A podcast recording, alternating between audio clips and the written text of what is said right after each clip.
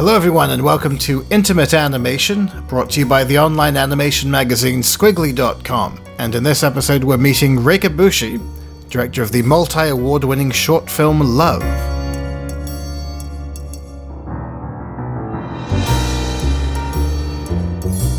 Hello, once again. Welcome to episode 5 of Intimate Animation. I'm Ben Mitchell, and I am joined by Laura Beth Cowley. Hello, Laura Beth. So, how are you, Laura Beth? I'm very well. Really? What's going on? We got engaged. What? After only uh, four episodes of doing this podcast, this this is the kind of thing that brings people together, I guess. Yeah. Although I imagine that probably people would have put Vegas odds that me and Steve would have gotten together before. So of course, now that we're going to be uh, getting hitched, no more of this dirty sex talk. For, for, for it's time to make this podcast a little bit more chaste. Actually, I had sort of found that the first batch of episodes that we've done, they have been a little bit genital oriented, one might say. I wonder why. But the idea is to tackle a bit of a broader spectrum. I think it's a little tricky because we're doing a sort of limited run series with potential for more. But certainly the ones that are kind of at the top of our pile have generally sort of been more about the sex side of love, sex, and relationships. Animation certainly serves that topic quite well, and I'm sure that there's going to be quite a lot more discussion of films like that as the series continues. But I kind of wanted to have a guest on who uh, had a film that was a little bit more representative of the other side, the kind of more visually abstract. A less literal take on the idea of love. Essentially, yeah. Because even though the films that we've kind of been talking about, like Ivan's Need or Private Parts, etc., have all had kind of vaguely abstract visual ideas throughout, they have actually been quite sort of direct and literal in terms of what they're talking about. The clitoris we talked about in the last episode, and that's kind of a sort of factual oriented film, even though it's kind of a series of animated skits and vignettes and stuff like that. Uh, so the film that we're going to be revisiting, because we talked about this at some length before, is Love by Réka and we talked about this, I think, back in episode three, because that was around the time we would have seen it at Encounters, uh, and that's when we had the filmmakers of Ivan's Need on. Uh, so if you haven't listened to that one, you might want to have a little listen to our sort of initial impressions of Love. It's a really excellent film. It's a style that I think will be immediately sort of recognizable if you've seen her other film, Symphony Number 42 which is a film that also similarly did quite well on the sort of festival circuit. It got a lot of appreciation. This one I have noticed because it's been uh, popping up as I've been looking up festivals while my own film's been doing its comparatively humble rounds on the circuit, and I'd uh, been looking forward to an excuse to catch it in full, and so uh, a couple months ago we got to, which is nice. So we'll be talking to Réka Bucsi a bit later on in this episode. She has a really lovely way of uh, using color and atmosphere, and and a lot of the stuff she does, you can kind of work out how she did it, but the way that she puts those things together visually, it's like watching someone dream. It's very like treacly. I can't really. everything sort of oozes really pleasantly, and I think that's why in this film dealing with the idea of love works really well because it kind of visualizes that idea. okay. The pleasant oozing of love. I feel like everything should just have a ah, noise happening out there all the time when the ponies are crying. Yeah, there's a certain degree of like absorption, I guess, as a motif, and things sort of, you know, coming together as one. Everything So just has a really nice like floaty atmosphere. It's like whatever planet they're on, all the uh, gravity's been sort of turned down, so everyone's just like you just ponder through life, like when one is in love. Exactly. We'll sort of go into this a little bit in the interview. It's sort of beyond the kind of immediate sort of notion of, okay, the love between a man and a woman, or a woman and a woman and a man and a man, or whatever, a couple, romantic slash carnal slash whatever love.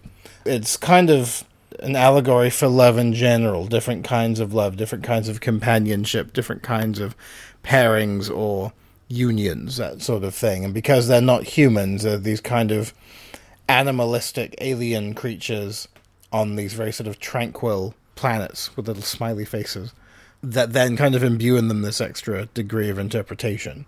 It's quite a long film for a short film. It's nearly a quarter of an hour long, but just wonderful to just look at.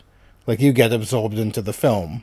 I certainly felt like I did. It'd be a film that'd be really nice in a planetarium. I kind of just want to be enveloped by it, Yeah, like kind of just yeah, just have it all around. Yeah. like on a big panoramic screen that just surrounds you, and you just lay in the middle on like a big communal bed.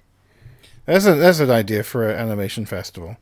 Just a big like you know planetarium orgy thing. Just like you know, like when they see it in like what are they called? Trampoline rooms, and then they just have that big pit full of like chopped up foam. I I don't know what you're talking. I think this may be someplace you dreamed. No, I- if you go to like a trampolining place, like oh wait, wasn't this on The Apprentice? yes, Yeah. Okay. There you go. I know what you mean now. So what? An animation festival held in a trampoline well, warehouse? it's Like- like a big circle, and Uh-huh. then it's all chopped up foam, so we all lay in it or submerge ourselves in it, and then we're surrounded by this animation. Okay. Where do the trampolines come into play? There are no trampolines. I just Oh. I just want the pit of foam. Okay. So you just want a, f- a, a I big- feel like this is something KLIK would do. well, if they're listening, maybe that's something they they'll implement I for demand a- a 2017. sponge pool. Well, it's weirder things that happened. They showed one of my films in an actual pool. That was a bit weird. It was like a water themed screening. Were people on little boats or were they swimming? I think it was like a big like outdoor heated bath type thing. Communal soup. Well, I think that there could be potential in your um foam pit planetarium idea. Yay. Uh, the other sort of thing, I mean, it's sort of a nice idea that I guess it does introduce a rather nice concept that the nature of love, such as it is, isn't something that's limited to just romantic love or, you know, it's types of love like all across the spectrum that can be dealt with and have been dealt with quite effectively through animation. One that I immediately comes to mind, and I guess it's because of the time of year it is, just having gone past Halloween, and inevitably you get this influx between now and Christmas of reminders that the Nightmare Before Christmas exists through all the like the little Facebook posts and sponsored merchandise and stuff like that that pops up on news feeds and things like that. And that's a film that I actually kind of it pops into my mind quite a bit because I've noticed as an adult, lots and lots of people it seems have have grown up with that film. I think a little younger than me, maybe just like the generation after, and the the love story of that film, which is a very sort of it's it's that kind of like I guess the standard kind of Disney love story in the sense that it ends with promise. And it ends with I guess the character that's being yearned after finally sees that you know the what he really wanted was right under his nose etc but there's something about the characters in particular and that seems to be really have really sort of dug their talons in I think with like people really really adore that pairing Jack and Sally I always hated Sally growing up. because you you wanted to crack at Jack I just found her really annoying and weaselly and pathetic. I, I think in my head I always was like, just tell him, you freak. was she like the Barb of the Nightmare Before Christmas like yes. the, just the mousy Mousy one that everyone's like, oh, Sally. I'm like, "Yeah, grow a pair. No, I guess that's sort of it then. I guess maybe that's something that people identify with. This is the weird thing, the Barb phenomenon of Stranger Things. Like all these we ended up here. Well, this is a, like a recent example. Like mm. everyone went, you know, nuts over this character who's just the the meek, like non-assertive friend of the you know more photogenic girl, who's you know making Marginally. Marginally making her way sort of up the social ladder in school. And so her sort of plain Jane friend is kind of left behind. And every woman I know, none of whom I'm sure really led that kind of adolescence, but they all kind of feel on some level that that character is like their kindred spirit. And I think that maybe there's a little bit of that to Sally the rag doll as I well. Like, like all of Tim Burton's films and, and especially Night Before Christmas, it sort of calls to a lot of different demographic of people because everyone, everyone considers themselves an outsider, even the most popular people. I think in my as a child, I like to think that after the like credits roll and stuff, Jack was like, "I'm just not into you. like you're a nice girl, and thanks for the potion and the, the Santa Claus hat and stuff, but you know." I don't think they even kiss at the end, do they? No. Do they just hug? I think they go in to kiss and then it pans up. Oh, all right. I, I always like to think that he got with the uh, weird sea woman in the fountain. See that, yeah, because you'd be Jack in that situation, and you'd be like, "Oh, I've really got to be nicer to my mate. Have a little cuddle on top of this weird hill, and then maybe she can hook me up with a sea woman friend." Yeah. That's the more realistic tale. Mm. Or the idea that Jack just wouldn't want to be with anyone because he's quite clearly asexual. Well, it's also where do you go from there? You know, like one's a doll, and one's bones. Like, I remember once reading this really disturbing fan fiction when all my friends were reading fan fiction. I was like, but I wasn't into Harry Potter or Twilight. But there's just this whole world of fan fiction out there. And one of them was a fan fiction for Nightmare Before Christmas. And the what happened afterwards. And it was like, what if Jack and Sally wanted to have a baby? How the hell would that happen? And it was a fan fiction that discussed that, basically. And they I, go, I hope they got to the bottom of it. well, they go to the doctor and he makes them a baby. But there's all these like weird, like really poorly written dialogue of them. But, the doctor in the wheelchair, or just Yeah. an OBGYN. uh, Doctor Fink. Okay. Yeah, I, yeah. There's that. It's a pretty sort of common thing, isn't it, for fan fiction to just kind of become this little outlet for repression. Yeah. you know, And then you know that that Fifty Shades woman became a billionaire, so What worked for one know? of them. Yeah. Anyway, let's move on. I was thinking also a bit about Mary and Max, which isn't really a love story in any kind of you know obvious sense, but it's about a quite touching epistolary relationship in a kind of unlikely way, and I always felt that was quite charming. I like the fact that in the film he sort of addresses the potentially creepy aspect of it when Mary's mother finds the letters and is like, I don't want my daughter talking to some Yeah, random New York old Middle-aged guy. man. yeah. So at least, I mean, she's a drunk and doesn't know what she's talking about, but at least he sort of addresses it. He doesn't just feel like the audience should just be like, "This is all hunky dory." As far as like the type of friendship and a very hard to understand friendship, and how both of them had their own issues as regards their own love lives separately, like how you know, as someone with Asperger's, you know, he found the concept very daunting, and it would you know frequently sort of induce panic attacks and stuff like that, and how this pen pal relationship was a repository for a lot of you know, getting his thoughts in order on that. Just a very interesting kind of bond that uh, you wouldn't sort of see explored elsewhere. no. You know, and I also loved you know her like own sort of issues. The guy that she sort of yearns for, the Greek guy, and how they have their moment in the sun. They have their you know moment on top of the hill or whatever, and then their marriage quickly goes south, and he turns out to. Well, I won't spoil it. I suppose people never saw the film, but it's an interesting sort of move to then sort of say, okay, you have the the wedding, you have them going off into the sunset, and then you have the aftermath, which isn't necessarily that rosy Yeah. certainly not for her. I think that another film that kind of explored that sort of innocent side of love, that sort of companion side of love, and how love can be sort of a touchstone, would be this film that's doing the rounds now, My Life as a Courgette. It's a film about children, essentially. It's a film about, and two of the characters have a kind of blossoming pre adolescent quasi romance. But then it's it could almost be looked at as a almost brotherly sisterly relationship because the environment that they're in, you know, it's a foster care environment where they all have this kind of sibling esque camaraderie and um, you know rivalries and things like that, and the relationship between this very concerned social worker and the main character, the boy. This sort of fatherly impulse he sort of feels to the boy that was communicated very well.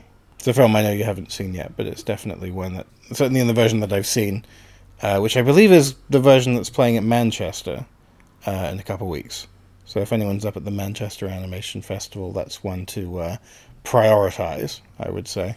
I've been like waiting to see it for years because I've seen like production photos from people that I know that worked on it and stuff. hmm And I'm gutted. I haven't seen it yet. One day. And I think that that's kind of a good scenario for it to kind of, it's like the, the you know, the, the thing sprouting in dirt, essentially, is, is what it's about. The orchid child is a psychological term for a child who.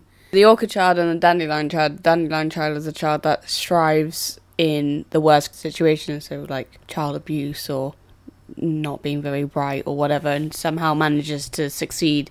And the orchid child is the idea of a child that can only thrive if given support and love and constant like congratulations and Validation. validation, constant validation. Yeah, I think there's a little of both of those in in this film. Yeah, it, it's you know something that Most it's not have it's not specifically the theme of the film, but I think that certainly it does embrace how important appropriate nurturing and consistency and security in one's environment, you know, helps people come out of their shells.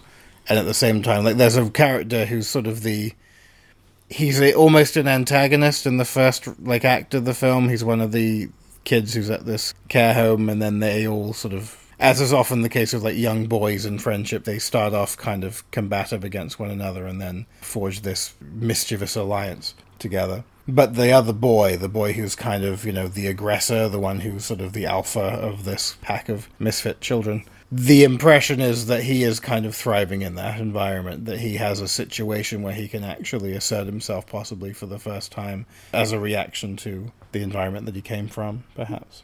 So that's an interesting kind of. That's you know, when I see it again, I'll, I'll probably watch it a bit with that in mind. Yeah. Yeah. So I guess it really just sort of goes to show just how wide the spectrum is when it comes to animation taking on love and all of that. And I think that Réka Bucsi's film is a great example of just that. People who've seen it, I'm sure, would agree. And if you haven't seen it, we'll be talking a little bit about where you can see it after the interview. But how about we hear from her? Yeah. So here's Rikabuchi. Well, uh, when we uh, when we interviewed you previously, I think it was during the run of Symphony Number Forty Two. So maybe to begin with, you could talk a little bit about what you were up to between that film and then working on Love. I pretty much started to work on love right away. Like I, I graduated with symphony, and then I went on ASF, which is this animation production workshop between uh, four schools in Europe. And then I went on this little trip for eight weeks, and I kind of uh, met Passion Pictures on the way, and they contacted me through like they saw my blog and I don't know we had a little meeting and then I invited them to the pitch and when I, where I pitched love and it was very in the early stage but it was starting to develop basically yes right after symphony. It took some time to fund it. Because it's a really long process in France and in Hungary as well. So after that I went to Viborg the animation workshop has an artist residency for animators and comic people and that kind of uh, area. And then i went there for eight months to pre-produce the film i mean kind of get it ready for production. And in this time we also gathered the money with from hungary and from france. And then i could go back and produce the film there with some animators who i could hire to help me out because I mean it's a 14 and a half minute film and and I also knew that I would want to work with some great people who I got to know in in Viborg. And um, there was one girl from California who was in Europe and she wanted to stay and work and then I invited her to come to Denmark and she was very open for it because she was at Gobelins from CalArts she was an exchange student and she was interested in staying a little longer after her exchange.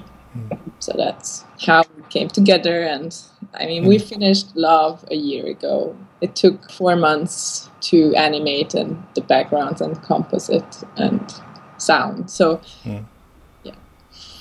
The, I remember when uh, we talked to you last, you were very sort of positive about how the experience was at the animation workshop. I think you were still there at the time. Okay. Um, since I mean, since then, have what would you say were the sort of main things you kind of came away from that experience with? Did you learn anything in particular about your process or? I mean, I kind of learned how I really like to work in mm. an environment like this, meaning that there is a lot of people working in animation there and everyone do- is doing different things and it's very inspiring to they can also help each other out very well and it's also ni- a nice environment to freelance and to be your own boss if you want to call it like that because if i'm now i'm back in hungary for a while and it's harder to work in an environment which is like a city and it's bigger and people are more spread out and you're not in the same studio and it's it's different so i really prefer something like a small place with like a studio with many people. And regarding my own process, I think it's very different from like every project is different for me hmm. how I work on it and I learned a lot through the production of this film because I never worked with like a normal budget and like actual production companies. Like, I mean, I only graduated with symphony, so that was a very different type of process. Mm-hmm. So, was it essentially then an international co-production as far as the funding, or were you, did it extend to the actual production as well? Yeah, I mean, it was an international. Like, it mm. was from Arte, French and German television, and then CNC and Hungarian governmental money. This, these were our three mm. main like money sources, and then Denmark gave us this the space and a lot of support to actually produce the film. And the people who were involved were from uh, France, from Germany, Hungary, and California, and Denmark. So. So, were you working with them like remotely, directing through Skype or stuff like that, or? No, we were in the same space. Like Oh, okay. So they all came together. Yeah. Cool. Except David Kamp, who was the sound, he made the music, mm-hmm. and he was in Berlin, and he still is. And I never met him through the process, but everyone else was around because I I really prefer, especially with the three animators who I was working with the most, like the four of us, we were in the same room because I think it would have been completely impossible to make this movie this fast and in a quality like this with only like a Skype connection. I think. Yeah. Well, certainly, given that um, that this particular series we're working on is focused on uh, animation that deals with like love and relationships, and this is definitely a film that's sort of a perfect fit for that. Compared to the other films that we've talked about so far, um, it takes on the subject in a more abstract way. And so, I guess why was love uh, an appealing sort of subject matter to make a film about?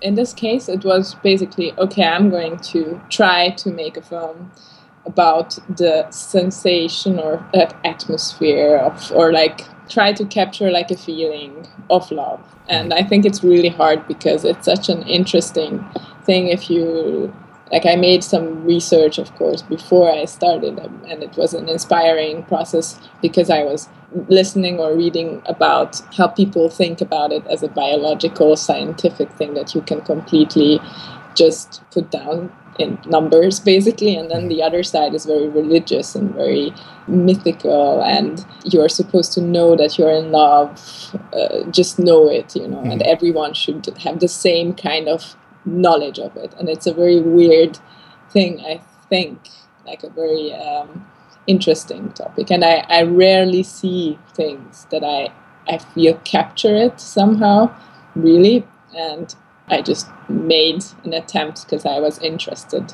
and then i started to of course draw and I, I mean i was mainly drawing on this one. I wasn't really writing um, anything down until i really had to apply and then i had to for funding and then i had to write down some concepts and stuff like that. But yeah the main idea was to get like i wanted to make a film that you want to kind of uh, touch in a way and keep it abstract but still I mean, there's a lot of characters in it, and it's not completely abstract. You can like have a story. There's like a little bit of a story as well. And, hmm.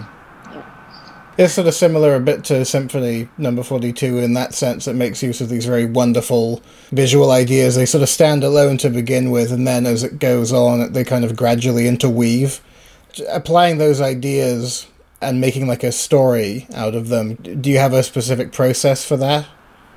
I mean, uh, in this case, I was choosing to draw on uh, post-its, which was like a really nice little format because it's like you can't go crazy on it. It's kind of like a restriction for yourself. And then I had a lot of these, and it it had all kinds of little, either just characters or situations or just like I tried to think of haikus. It was like how they make se- like not really make sense like the words let's say on their own but if you like look at it and like have it next to each other it makes a different new picture and they add up and they complement each other somehow. So that's how I try to put together um, a map of images and then it slowly forms. But it was really like with love, it was a way longer process than with symphony and mm-hmm. this. And I kind of approached it similar, like a little differently. I remember with symphony, I was writing a lot all the time, and then uh, that gathered ideas more and more and more. But with love, it was purely visually inspired from my sketchbook and from these post-its and all that stuff. Mm-hmm. Yeah. You were saying before about the metaphor of the film. Would you say it's it's specific to like the human experience of love, or is it sort of beyond that, like other types of relationships? I would say it's a general, more general. Uh, but uh, as because I'm a human, I guess I'm introverted. so I don't know how like other creatures feel about it, but I guess it's more a general statement about like a cycle and like how I liked. I, I was reading once about the fact that after a while, human just grow kind of too much into each other and too together, and they like disappear because they kind of can't see the other person anymore because hmm. there's no distance, and that's kind of a natural process. And I find that I found that like a nice picture as well, and then I and then I could interpret things, and there was many examples like this where I read something like that I found is like a nice metaphor actually for how this works. And I don't think it's many people tell me how depressing it is and met, like melancholic and whether I had some kind of bad experience or breakup or something, but it had nothing to do with that. It was mm. like, and I, d- I don't think it's very melancholic. I think it's just something that happens and it turns into something else, and mm. then it's gonna go on and, Yeah. and do different things. You know, it's it's you, you know you can't stay the same all Yeah. the time. So, w- were there any cues from your own life or first-hand observation that determined the way events play out at all? No, I wouldn't say no. I was just generally interested in making a film about love. Mm-hmm. I think it's very interesting, to be honest. Yeah. And going back to what you were just saying, I did find from discussion, having seen it at a couple of festivals, the audience response, it's always positive. Interestingly, though, some people do regard it like there's one camp that, that felt it was quite melancholy, quite sad, and others that felt it was quite heartwarming. Mm. I think I, if I'm honest, I, I, I felt like I fell into the second camp a bit more. Like I came away from it feeling optimistic, I suppose. Okay. But did you were there any particular intentions you had of to how it should be perceived, or was it sort of deliberately meant to be kind of open? I, I really try to stay open and not push something with generally if I'm making a film because I think it's more elegant if I don't tell someone what how to feel but then and it's nice if I get different reactions because then it means that I I could kind of succeed on that a little bit at least because I myself don't like it if I am forced into feeling something specific or if I am very much told uh, how a story should go and how I should feel about it. So I prefer that, and I, I try to do the same. So Other thing I really liked in the film were the uh, the moments of dialogue, the sort of on screen exchanges between the characters, um, which were a little unexpected. I think the, the point where it comes because the film's been going on for a little while. Was that something that was always going to be a part of it, or was that an idea that came up later on? it was really like always a part of it because I, I kind of felt like and it, and people were in the beginning commenting when I showed the animatic for to people they were um, some people were telling me how it's weird that there's only one part where they communicate. And and I never felt that that would be weird because I think that dialogue is is not even considered a dialogue because it's such an easy it's like a few words and I kind of feel like it's part of the picture and not a subtitle but something that's like on that's like in the picture so when people ask me to send them subtitles for those two sentences, I'm kind of ignoring it because I feel like it's if you don't like if you don't speak English, you also understand it. Like really, it doesn't make a difference. But I think it's a nice addition. It's a nice, and I I never wrote dialogue,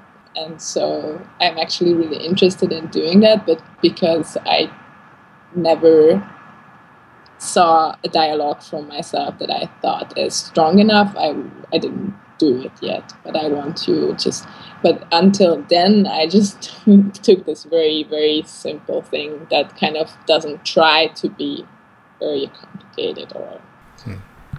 it's just part of the image basically yeah it works very well i thought it's a nice little sort of bit of, of humor as well when it sort of they make off with the um yeah the horse character and the overall look of the film i you know i i think is absolutely wonderful i um did you use any particular software to kind of visually get it right, or was it a mix?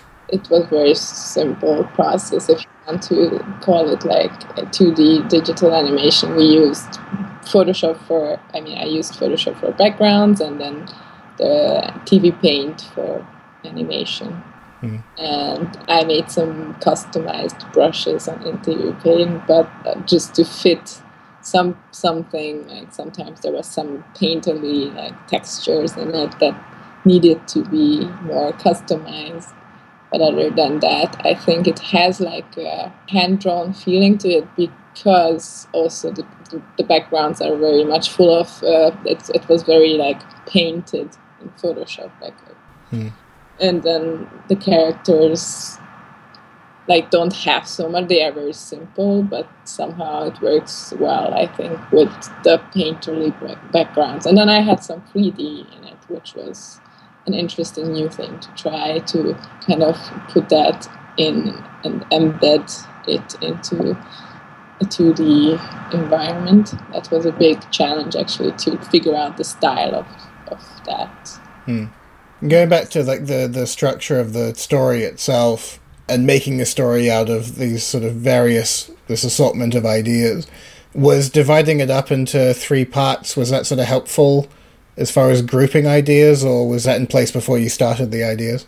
I think that was there from the very beginning. Oh, yeah. the idea of the chapters. I also i'm i'm like i'm kind of a fan of chapters for some mm. reason. I, I i like i like it and it made it also more symmetric and somehow I was trying to make this whole film quite like straightforward. It's called, you know, the title is Love. It's like it has a lot of like very centered composition. It's, it's very direct in a way, and I, I wanted to do that. And I think a lot of people are not. I don't know, but I heard this as well, like as a response to the film, that they thought it was kitsch kitschy some, somehow and i think right. that was also an attempt i really like went for that sometimes in the film to not try to pretend that it's not about something that it is about i mean it is i mean it's easy to fail i think if you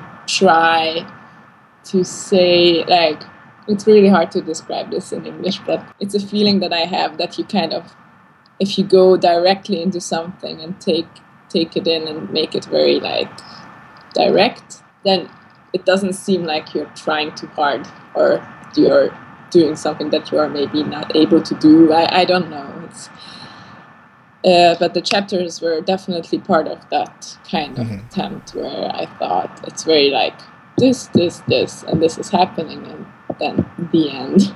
Mm. and it helped in the structure of the film as well. So, since the film did you go sort of straight into commission stuff, or have you been doing other personal work? Yeah, actually, it was.